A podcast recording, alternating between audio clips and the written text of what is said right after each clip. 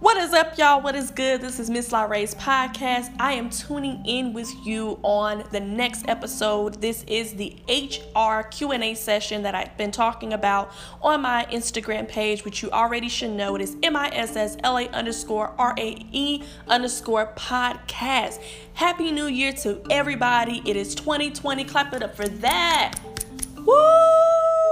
I am glad to have made it to another year, guys. I have done many things in this year, and I just want to say thank you to everybody who's been supporting the podcast, who's been supporting the content that I've put out so far. I am continuing to try to bring you that great content, as we are the #1 in inspirational, cultural, and social awareness podcasting. Clap it up for that. Woo! I am excited to do this episode, as this is an area that I am educated in and I work in. I've been working in actually my professional life or whatever for about 6 years, human resources. I worked at UNC for about 3 to 4 years, the big university, UNC Chapel Hill, and then now I work at another company, which is an insurance brokerage firm. So still in human resources, just different institutions, different company, and different industry, but still in HR, or also known as human resources. All right, so I had posted something on my Instagram about that our accomplishments that we built in 2019 does not have to be washed away just because it's now, 2020. With it being 2020, yes, it is a new year for us to become restored, for us to become renewed, for us to have another chance to get it right, to do better, to grow better, to march to the end of our goals. But the reality is, we know it's a marathon, right? So at the end of the day, we have to take things in stride. And so the reason why I posted that is because I myself had to remind me of that. The fact that I started a podcast, let's just go in 2019, I started a podcast about 4 months ago. I've had different guests on. One of my guests, I'm actually wearing their shirt for the Sipper Lounge. The Sippers Lounge, I'm sorry. He is a beverage consultant, Brandon L. He is one of the episodes that I had. And with that being said, it makes me realize that I've done something, right? Sometimes we feel like we haven't gotten far. Sometimes we feel like we're not really doing a lot. But you can definitely look back in 2019.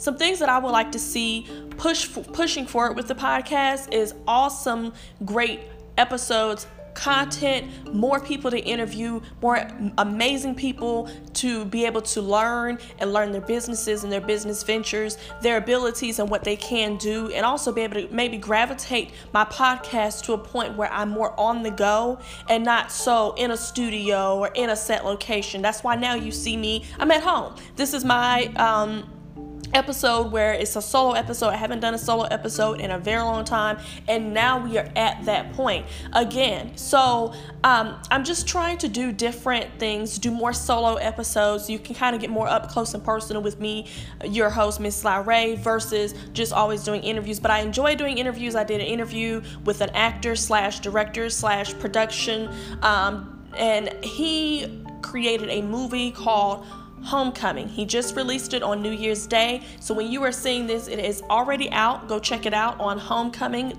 The YouTube channel that he has is Eric Davis. That is ERRICK. Shout out to him. That was my last episode I did. I did another episode with a makeup artist. Her name is Kizzy, Ashley Kizzy, and she also has a eye makeup on the go company that is called I Adore Me, where she will come to your location. She will pull up on you at your house and pay close attention to the details of your skin and your face as she embellishes it with amazing makeup artistry.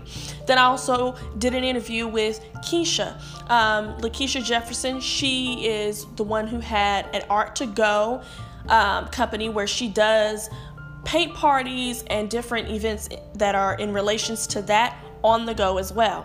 So I also did a music artist, Rico Rock. Shout out to him. He just dropped a video and it is going viral. Go check him out. You can check him out on his Instagram page. It is Rico Rock. and I feel like he is also on YouTube as well. So just type in Rico Rock, and anything pertaining to him as an artist should pop up. It's not many people with his rap name. It's unique. I love it, and I'm loving the new song he dropped. Shout out to you for that, Rico. I think that also, let me not forget, another music artist goes by the name of King Kai. I did an interview with him as well. Check him out on Instagram as well. I'm not sure if he has a YouTube, but regardless of what, I did an interview with him. Check out our interview. Check out the music that he has. He put out a song recently called True Rider. It's been doing very well as well. And also be sure to check in and tune in for other new artists coming up. I'm not going to share the list.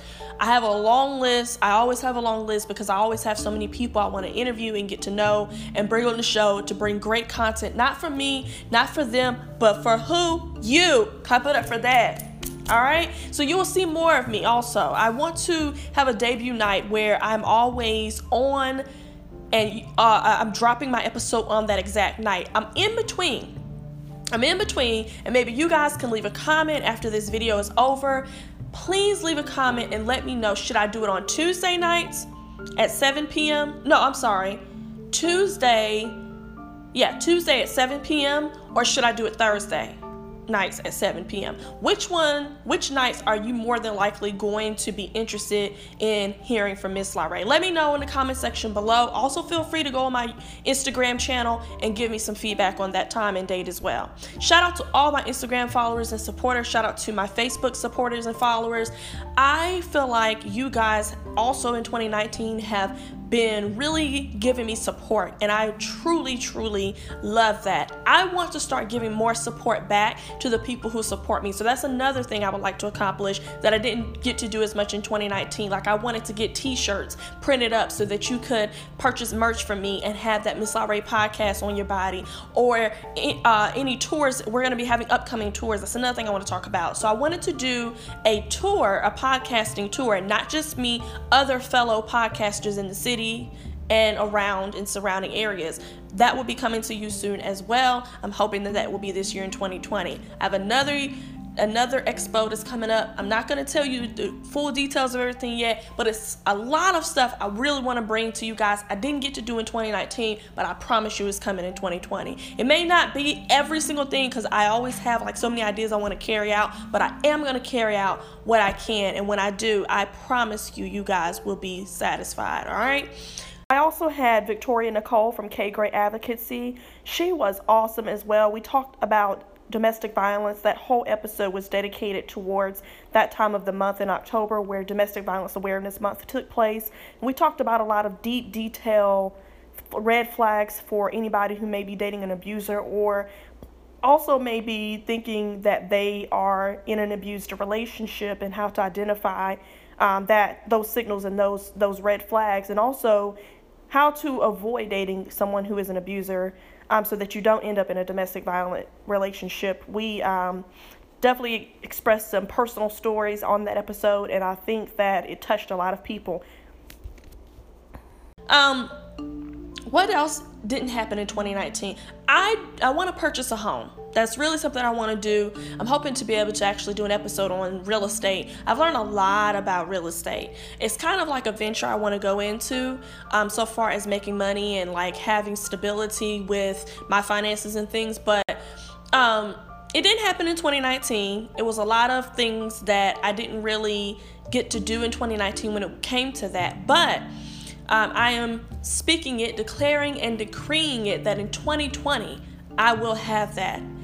The home that God has in store for me and is going to bless me with. So what else happened in 2019 that I feel like I need to still do in 2020? Lose weight. I feel like I need to go to the gym more often, eat healthier, and stop just being lazy and not really getting, this fat off my body. I know I'm not like huge, but I just want to tone up. I want my body to be A1 so that whenever I step out, I feel like, yes, you rocking that dress, you rocking that outfit. Not that I don't think I still don't, but I can tell I've put on a few pounds, as we all can tell that about ourselves from time to time, if it, a little weight comes on. But regardless of what, we can all bounce back from that. We can all you know, get in that gym and do what it do, okay? So, but act like you want to be leaning to the side. Lean back over. Anyway, so that is my reaction to the post that I put on Instagram. If you did not see that post, please feel free to go on my Instagram page, I'm sorry, and go on there and leave a comment. What accomplishment? This is what the question was. And you can also actually, you know what? Comment on this video. So you got two things I want you to comment. Should I start dropping my episodes every Tuesday night at 7 p.m. or every Thursday night at 7 p.m.? And what accomplishments in 2019 did you have that you thought you were going to be able to accomplish, but it just didn't happen yet, but you still want to accomplish it and you want to speak into existence for 2020? This is your time to do it. There's nothing wrong with pressing on and pressing forward with the same goal. We have to see things into, I believe, completion. And only way you can see something into completion is by not giving up. The reality is, if this is a marathon, then that means that you're going to have different stops, different pauses, different delays. You're going to speed up some, you may slow down some, but as long as you keep going, you will get to the finish line. It may take longer than others. It may not. It may take faster, quicker than others, but enjoy the ride. And if you are able to kind of identify what those different things are year by year and kind of track your progression, not somebody else's progression, not what somebody else thinks you should be doing, not what somebody else thinks you should be accomplishing, when they think you should accomplish it. Whatever you feel like you can do, do it. And if it happens to be that you had the same goal 5-10 years ago and it still hasn't come into fruition, guess what? Giving up doesn't help. Giving up doesn't help. And so that's the next thing I want to go into is laws of attraction. I know this seems such a obvious, you know, topic when you're talking about attracting positive things into your life. It's something I've really had to dig deep inside of. One of the things that I learned from one of my good family members that we're really close, and we were having this talk about even just like things that we want to accomplish, things what we want in our lives. We have to live and speak as if what we are desiring is already here. If it is a house, it's already here. If it is a business, it's already here. Function like whatever you want is already here, but also treat the things that you currently have as though they're going to get bigger. Treat them like they're already big. The bigger you treat everything that you have in your life and the better you treat it, the bigger and better it will grow. The bigger you speak into it, the bigger and better it will grow. The energy you put behind the abilities of what you can do, it all depends on God. But God also likes us to give our gratefulness for what He's already done for us. And He says that the tongue is powerful. So if the tongue is powerful, then all we have to do is attract it by our tongue. If I want to have a studio where I can have other podcasters rent out my studio, we can build some content together. We can make this into a whole business of podcasters, right? I have to speak that into existence. I have to act as if that's already there, meaning I should already be building up my podcasters. It should be like, okay, I already got my team. Why? Because you have to be in the moments of preparation. So once you speak it, now you must start preparing, because if you don't prepare when it does come, are you going to be ready? We can want it, but are we ready for it? So that goes into another thing of God is not going to give us more than what we can bear. You know, some people say that one way of He's not going to put too many hard times or struggles on us more than what we can bear. But also, He's not going to give us more than what we can bear. If I can't maintain a $200,000 home, then I don't really need to be in a $200,000 home. Can I be in a $100,000 to $150,000 home and still be fine with the financial budget that I work off of, that I live off of? Then that is fine.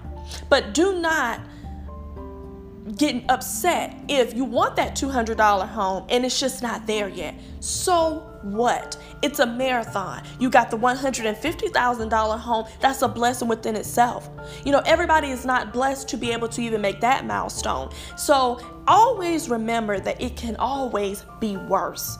Anything can always be better and anything can always be worse. If there is something that you feel like is not manifesting how you think it should, just know it can always be worse. There's somebody who doesn't have anywhere to live today. There's somebody who doesn't have a vehicle to drive tomorrow. There's somebody who doesn't even know what their next meal is coming from. And so we have to be grateful that it could be worse. Not saying that we don't have the ability to grind and have more. We do, but what we have to do is appreciate what we first currently have, and secondly, we can then bridge into speaking things into existence. But if we're gonna speak things into existence, we have to show Him, we have to show God that we are able to maintain it, that we're able to sustain it. Because if we can't sustain or maintain, then how are we gonna consider ourselves having it?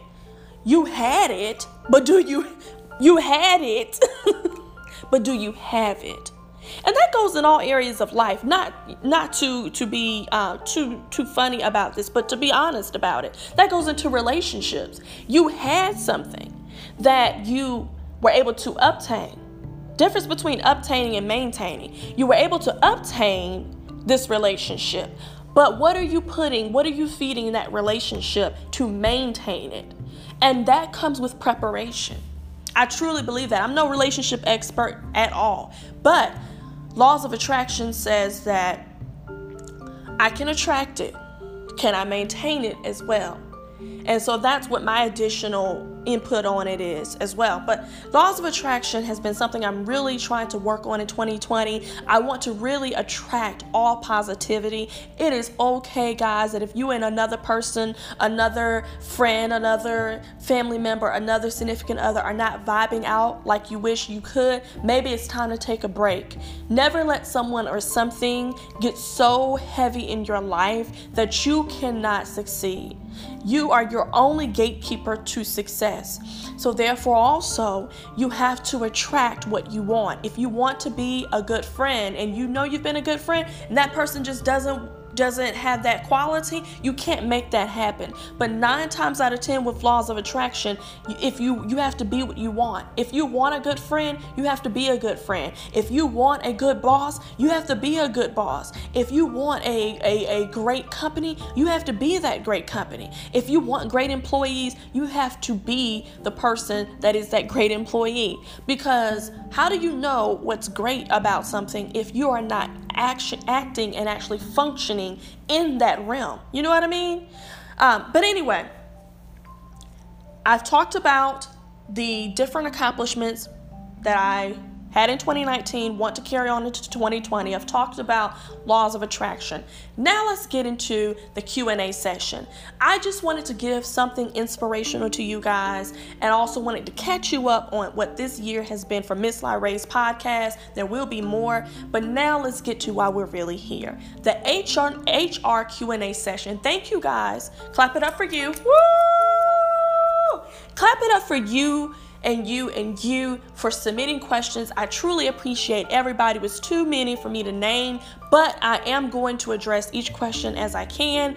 I did not have the opportunity to address everybody on this episode. There will be different episodes on HR topics, so do not worry about that. This is just the first of many, but I will get through what I can. I don't want to make the episode too long, but I do want to get into what this episode is about. All right, so let's get into some topics here. The first topic I want to talk about today are interview tips.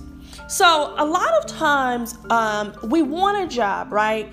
We just don't know what it takes. What is the hiring manager? What is the hiring supervisor? What is the company themselves looking for? And that even goes into the beginning of the resume stage. So I got asked a question about, can you provide some interview tips? Can you provide some tips about what it takes to get that big job that I want at a Fortune 500 company, or whether it be a small company? What does it take? Well, I want to back you up a little bit from the interview process. It starts with your resume, period.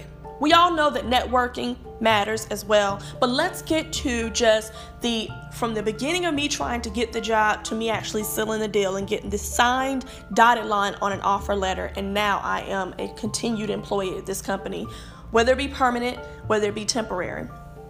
So, starting out with your resume, you want to make sure your resume is formatted correctly. You want to make sure that it is legible, that you are able to read it yourself, that you are able to understand it yourself, and put yourself in the mindset of them.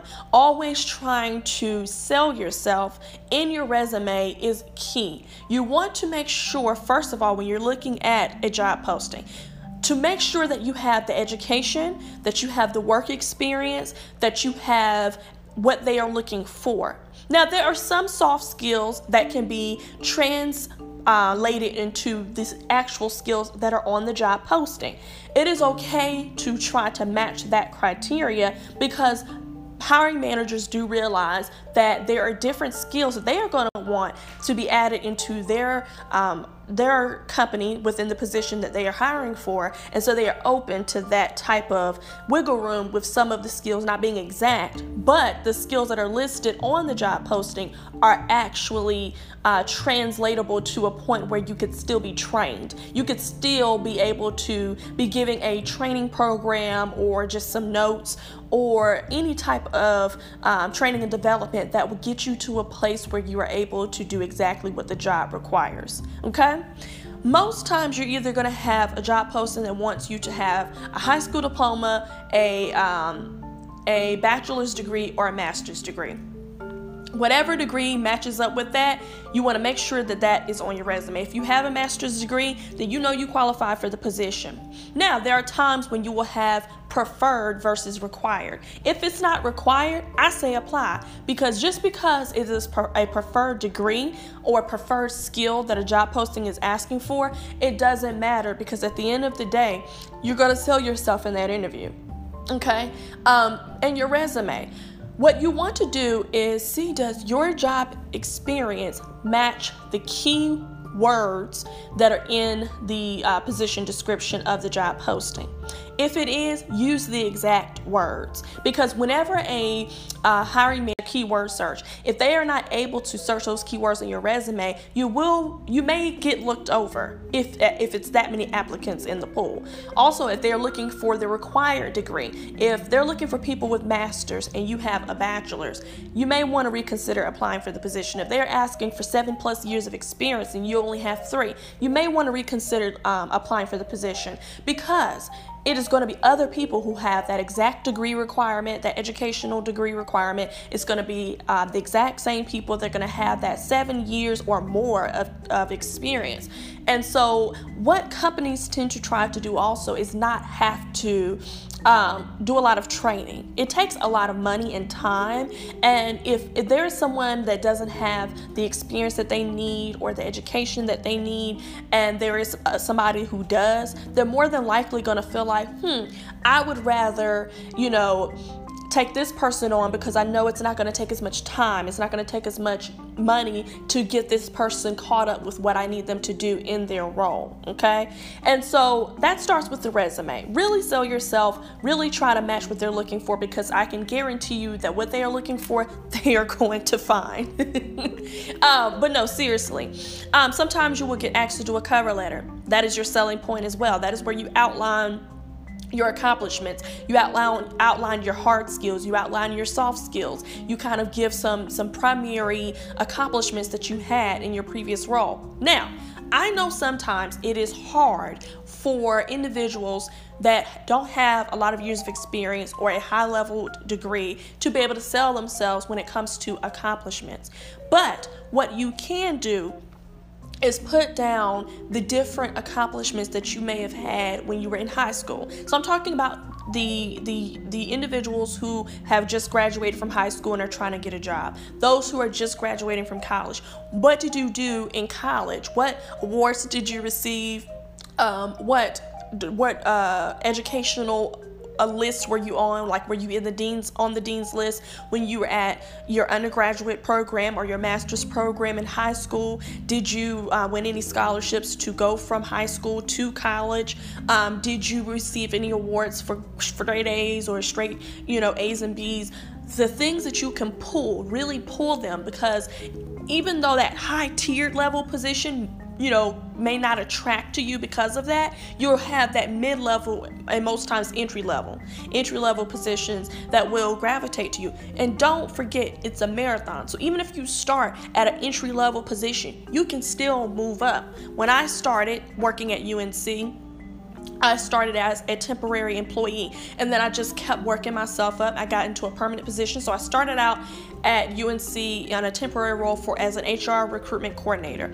And then I went into being a permanent employee as an administrative assistant, who was the administrative assistant for the HR team. And then I went into being an HR specialist. So I was permanent, and I've been permanent for about 3 years. And then I went on to working for an insurance brokerage firm, and now I'm an HR representative there. I also have my master's in business administration, and I'm working soon to get my certification in HR, my PHR certification. So it took time. I'm not young. I'm 28 years old, and I'm still moving, still maneuvering. As you can see, I moved up as I went along in my career, but I also knew that going in, it wasn't going to be easy. And it's okay to get more education. Some people feel like they don't need the education because of the cost. If you feel like that's not it, you have another route. Go into a certification for HR. The PHR, you can have, I think it's 3 years of HR experience, and then I think it's either 2 or 3 years. And then for the SPHR, which is the more advanced level certification for HR, but both are great within ranking when it comes to being qualified for higher level positions that pay that money. But that PHR certification is good for those who have some experience, but not maybe management level experience. And those with the SPHR may have had that because they've had at least 5 years of experience. I could take it probably next year. That's when I would have my 6 years. I'm going on 6 years, but not fully 6 years of being in the field of HR. So I also worked at a background checks unit at NC State. So I don't know if you've heard of that institution, but I worked there as well. So I am looking to really advance myself, but with my master's, I realized that I could do a lot with that as well. With your master's, whether it be in business administration or human resources, those are two great fields that a lot of people go into when they're going to get their master's degree, their post-secondary degree. And I graduated with my undergraduate degree in sociology at UNC Greensboro and my master's at Columbia Southern University. So, I am, as you can tell, highly interested in the field. It's not necessarily all that I do. Obviously, I podcast. I have my candle company that I'm bringing out again soon. There's a streaming platform I'm working on with my family. Not really going to go into detail with all those things. You will see them on this podcast, trust and believe, but it takes time. I have a clothing brand that I want to bring out as well. So it just takes time, but I promise you it will come. But HR is my 9-to-5 right now, and it's something that I love because I'm able to help other people. And who doesn't want skills on how to get promoted? Who doesn't want skills on how to best go about getting a job? Who doesn't want skills on about how to keep a job, right? And so one of the next questions as we go into about keeping a job is, what is turnover versus retention? And what are some key ways that companies can retain employees versus having high turnover rates? All right, so let's get into that. Turnovers are when you have employees who resign. They don't get fired, but they resign from the company. High turnover rates are when you have so many turnovers within a year, within a fiscal year of the company's fiscal year, and there is just a high turnover rate. So many people are leaving and resigning, going to get jobs elsewhere or doing whatever. And now you have to do a whole bunch of hiring, which can cost a lot of money as well.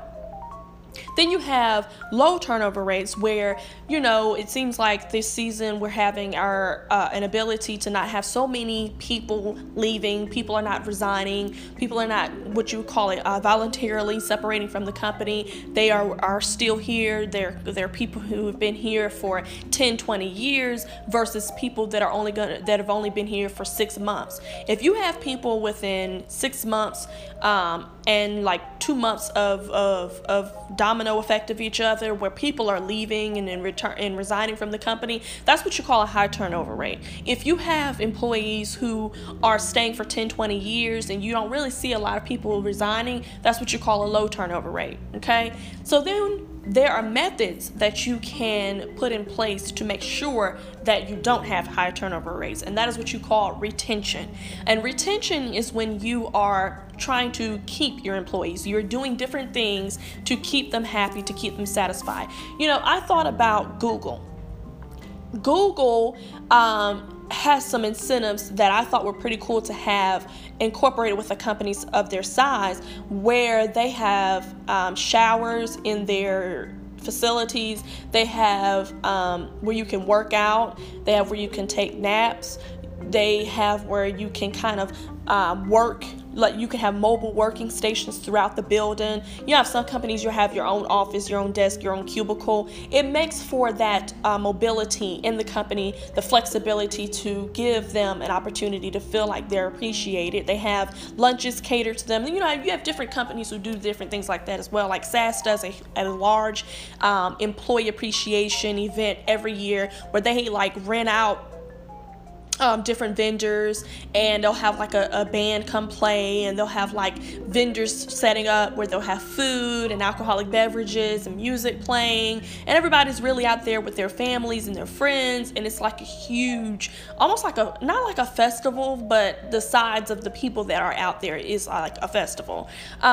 You have some companies who will have educational assistance, like tuition assistance programs, where you can get your schooling paid for. Maybe they'll pay for all of your schooling, or they'll pay for a certain amount. Like if you want to get a certification such as a PHR, you can get that paid for as well, or any other certification. And then there are some companies that have incentives where if you get your degree in a certain area, or if you get a certification in a certain area, then you will be able to get a promotion on your job. So that is something that a lot of companies trying to do, and it is what is being put in place to retain employees. Those types of incentives are what causes an employee to feel like they are very well appreciated, well taken care of. It's the things that other companies may not have that you can provide to your employees to make them stay.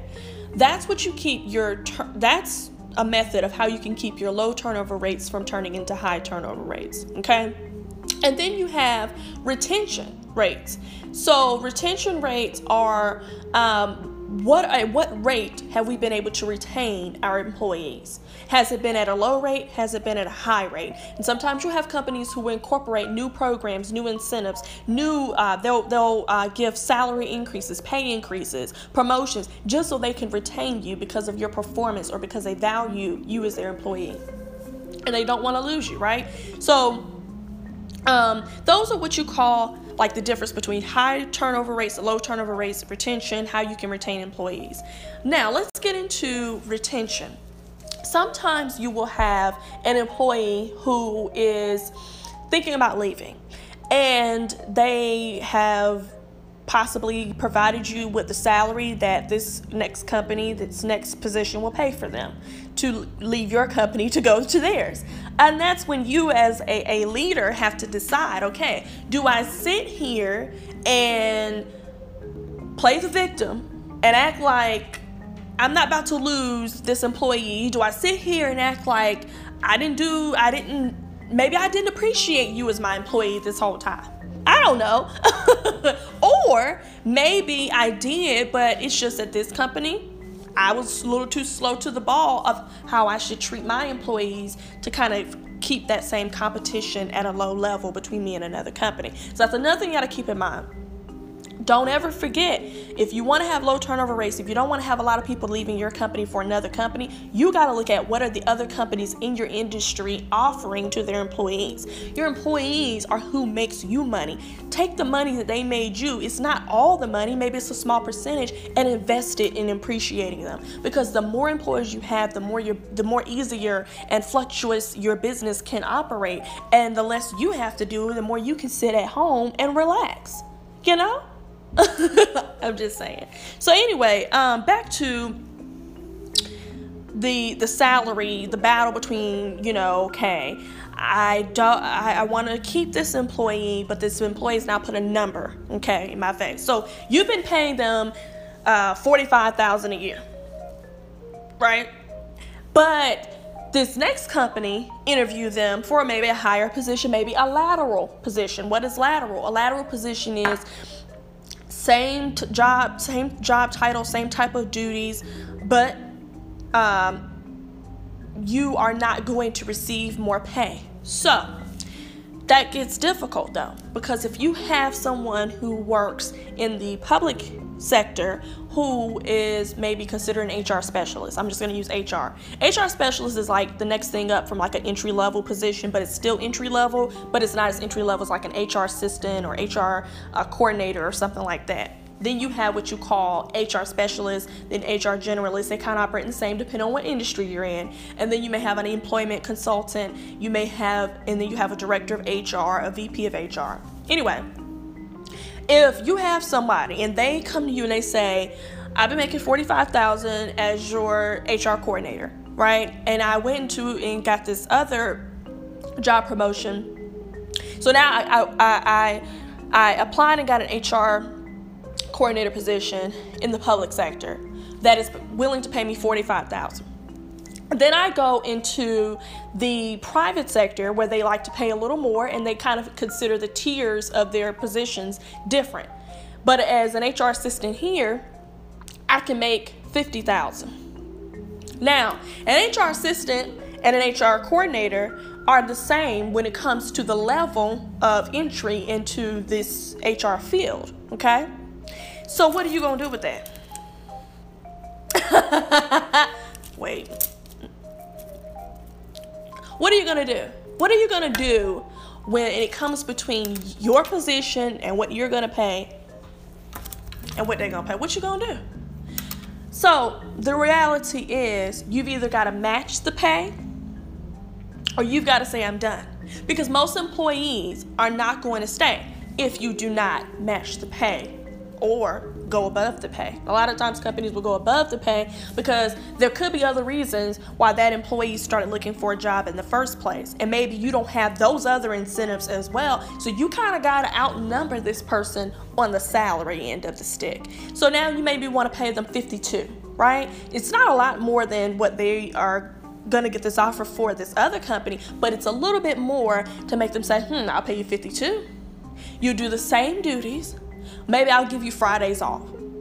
You kept that employee, because if not, now you have to spend 2 weeks to a month, maybe 2 months, depending on what the applicants look like out there in that time period. And what if they leave the company? What if they're trying to leave the company at a time where people are not really looking for jobs, where you don't really, you have all of this unclouded applicant pools because nobody's really looking for jobs. There's a time here when it's around the time of Christmas, right? People are actually staying within their positions and they're not applying for new jobs because they're kind of set, they're kind of solidified, and they've gotten the job that they wanted because they realized they needed this type of job around Christmas time to kind of pay for what they want for their kids, for their families, whatever. And so they're good, they're settled. They don't really want to go through the interviewing process. They don't really want to go through getting dressed up and having to look a certain way and going out here and trying to impress people. Nobody likes to interview, let's be real. Like, I work in HR, but interviewing is like one of the most annoying parts of the application process on my end as an employee, as a candidate versus HR. I hate it. Because it's like so stressful. You're trying to impress people you don't even know. You know you're great, you know you're awesome, but guess what? Now you've got to show them why you're awesome.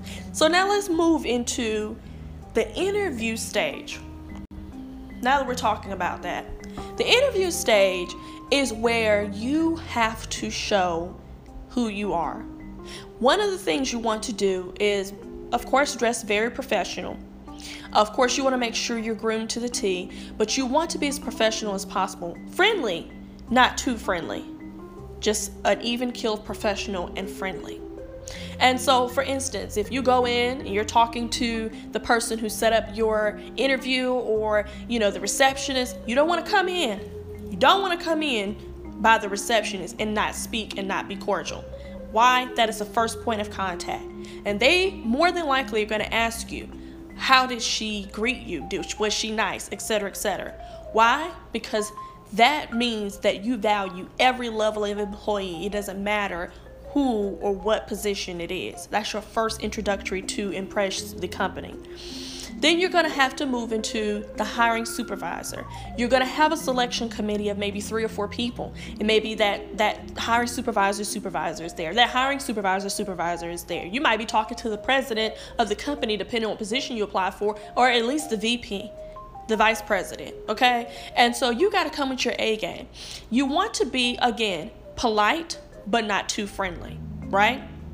So when you're answering your questions, you want to go with a method of the answering the question, giving the solution if there's a problem, solution question that you're answering, and then giving the results. Like if you have a problem solution question where they ask you, for instance, as an employee who has to work in a very stressful environment, what would you do? Or what have you done? Give me a time where you had to face a customer who was irate and not trying to cooperate. You would have to give the scenario of the issue, because they're looking to see what your problem solving skills are, but they're also looking to see, are you lying? Because as we know, a lot of times we get in an interview and we're really not telling the truth. So, are you lying? This is what shows that you're not. You give a solution, you give your problem, you give your solution, and you give the results of what it was. Who cares if it's a lie? At the end of the day, just give the darn solution and result of what the solution was. For instance, there was a time when I was, as an HR specialist, where an employee came into our office very irate because I did not complete an I-9 with them as quickly as they would have liked me to. I explained to them that the I-9 had to be completed by the specific deadline. I did not want them to not have an opportunity to start on time and possibly not have a job. I am sorry that they feel like I wasted their time during this process. Is there anything that I can do to help them speed up the remainder of the process of their onboarding? Is there something I can do to give them some guidance, an additional assistance to ensure that they do not have any hangups in the rest of the hiring process as is? If they express that, then and if the person expresses it, you got to tell the truth. You tell them, yes, they express that, and now at this point, they asked me to help them with figuring out which documents needed to go where so far as their tax withholding forms. I made sure that I set up a meeting with that individual. They came by my office. I helped them fill out all of their new hire paperwork, not just their tax withholding forms, just to make sure it all got done in the same day and not having to wait until a week later because they still have questions. And I made sure that the paperwork got submitted on time. They were set up in the system effectively on the start date, as well as having their I-9 completed in time. And as a result, they came by and they thanked me, and they sent my supervisor an email about how well and how calm I was whenever they were just frustrated with the process, but they were also feeling as though I cared about seeing them have a better experience as their onboarding process took place as a new employee. See how I gave the problem? The employee was irate because they felt like they were being mistreated due to their time when it came to getting the things they need to get done for their onboarding, so far as getting hired on with us as accurately as possible. I gave a solution, so I sat with them, met with them, became more specific and became more relatable to them, to where they were able to see that I was willing to go above and beyond just to keep this employee from A, not wanting to work for us, and they've only been, they haven't even started, or two, they just go to the second position that they were thinking about going to as either way. And then I gave the solution, I gave the results of how they felt. They expressed themselves to even my supervisor, which is always a good look. All right, so those are different things you want to do. You want to fully answer the question. You want to give your three methods. You want to make sure that you leave thank you notes after your interview, whether that's a phone interview, whether that's an in-person interview. For me, I feel like for a phone interview, you want to leave a card. You know, simply a card, have it with you on the day that you go for the interview. So when you walk out, you can leave that with your with the receptionist, and they can hand those out to the people on the selection committee. You can either do one and address the whole selection committee as a whole, or you can do individual ones where each one gets their own individual thank you cards. That's your in-person interview. For your phone interview, you will want to do a thank you note email. So you will want to include everybody who interviewed you on the phone, whether it be 1, 2, 3, 4, or 5. Sometimes it can get that big, depending on what the department feels that their needs are, the company feels that their needs are, to figure out who is the better candidate for the position. And so once you do that, that can leave a real good imprint. But what does the thank you note include?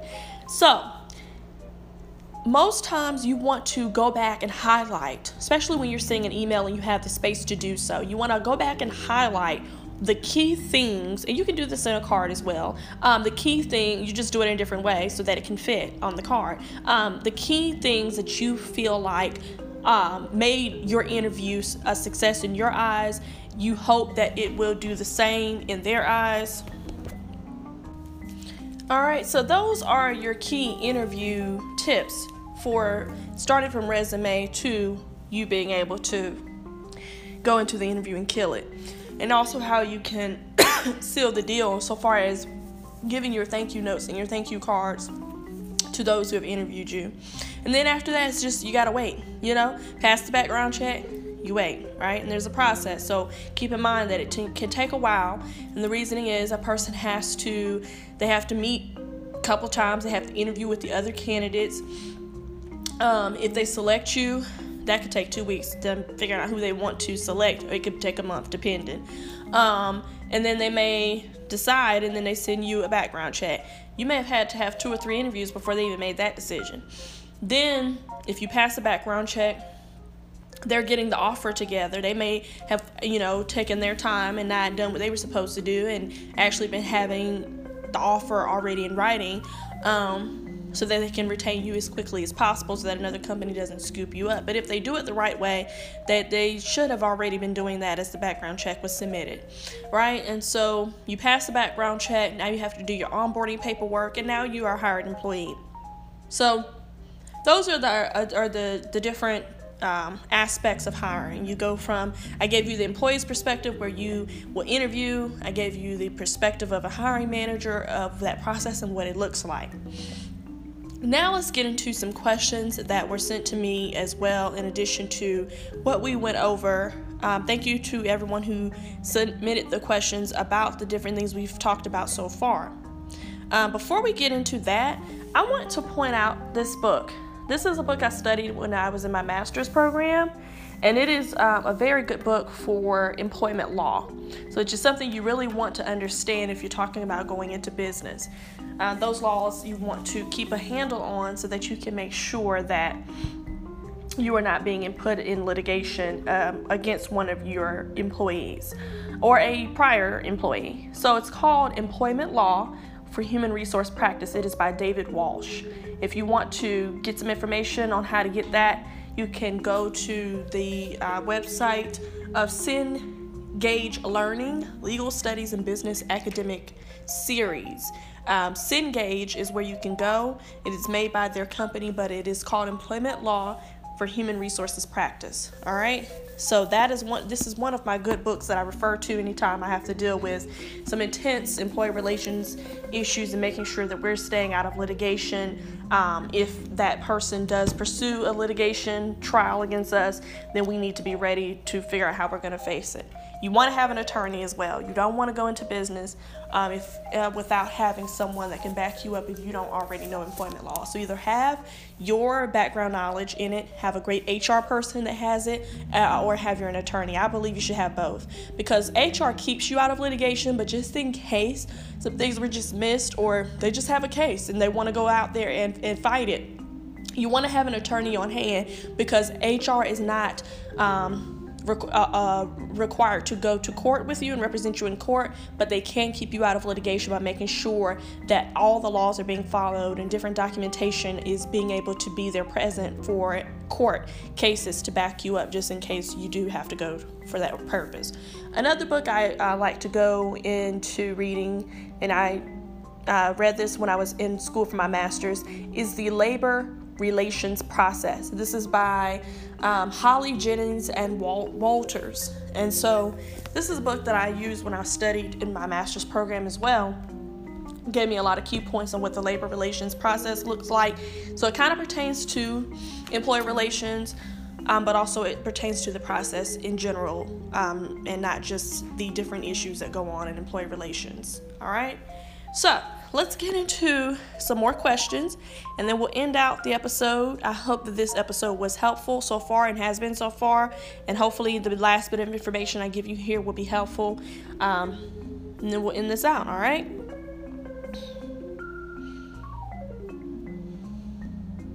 Your coworker or your friend, get a job, great, but when you get to work, you're going to have to know how to separate the two.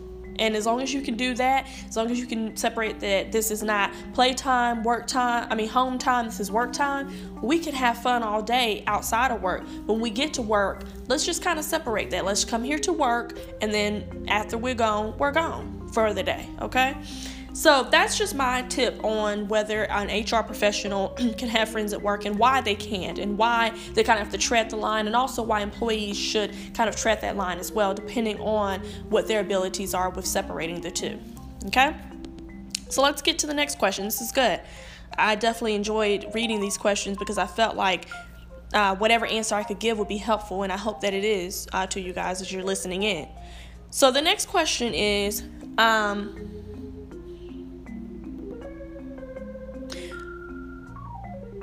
do managers listen to HR? The answer to that question is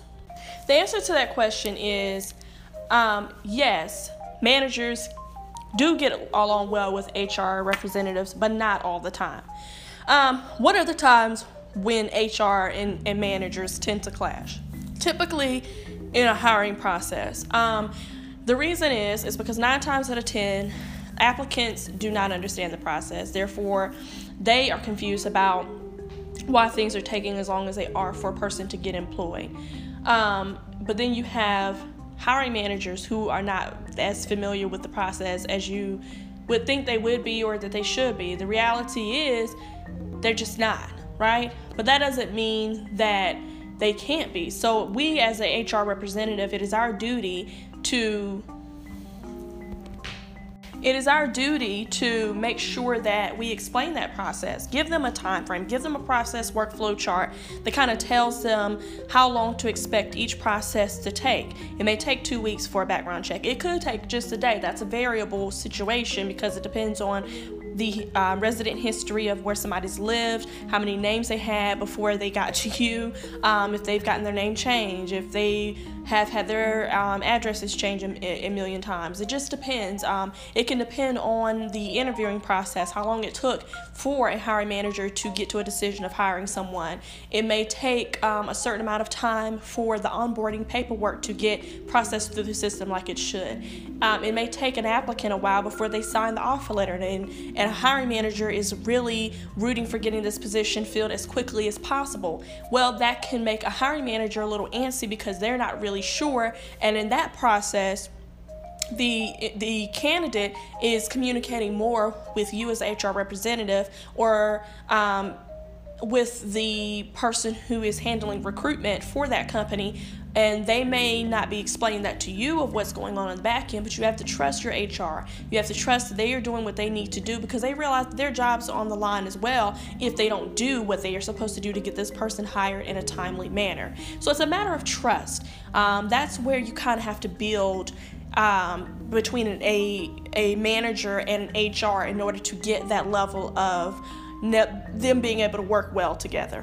That's with any relationship. You have to build the relationship. Maybe you have to show them how long a process takes, why a person can't get a salary increase because there's no real justification, such as they're doing more duties than they regularly do in their position. Now, that may give me a justification. The position has stretched. It's grown beyond what we initially hired the person for, and so now that we've seen the work, which is considered performance, we can now pay them additional pay based on merit. Some people may top that off just by just doing a one-time bonus. Some people may pay a increase to your salary and then change your job title to a promotional higher title in your field. And so that can be an issue as well, because hiring managers are like, all I know is this person has been doing well, but I have to find a way to justify that to HR and those who are on the board who makes those financial decisions to be able to say, okay, my employee can get this salary increase based on this, this, this, and this, and what are the criteria? And maybe that's something I can answer for you in the next episode, but what are the criteria that solidifies that salary increase, that promotion that you want to give your employee? Employees, how do you get a promotion? So that's something we can talk about on another episode. We have already ran our time for this episode, and I truly appreciate everybody for listening in, everybody who submitted questions. Trust me, I have more questions to answer, but we have run our time out. I just want to say thank you to everybody. I hope you have an amazing start to your year. I know that you're going to do great and amazing things. I thank you again for all of the support that you've given me so far, and the ability to be able to sit here and do what? Inspire you, cultivate you, and socially aware you. That is all that I aspire to do, as I am. We are the number one in inspirational, cultural, social, and cultural. Let me say that again. We are the number one in inspirational, cultural, and social awareness podcasting. Thank you again for tuning in with Miss LaRae. This was Q&A session number 1 on HR and employee relations and employment law. We will be cultivating you again, but for now, thank you for taking a second scope into the culture of my podcast. Love you all.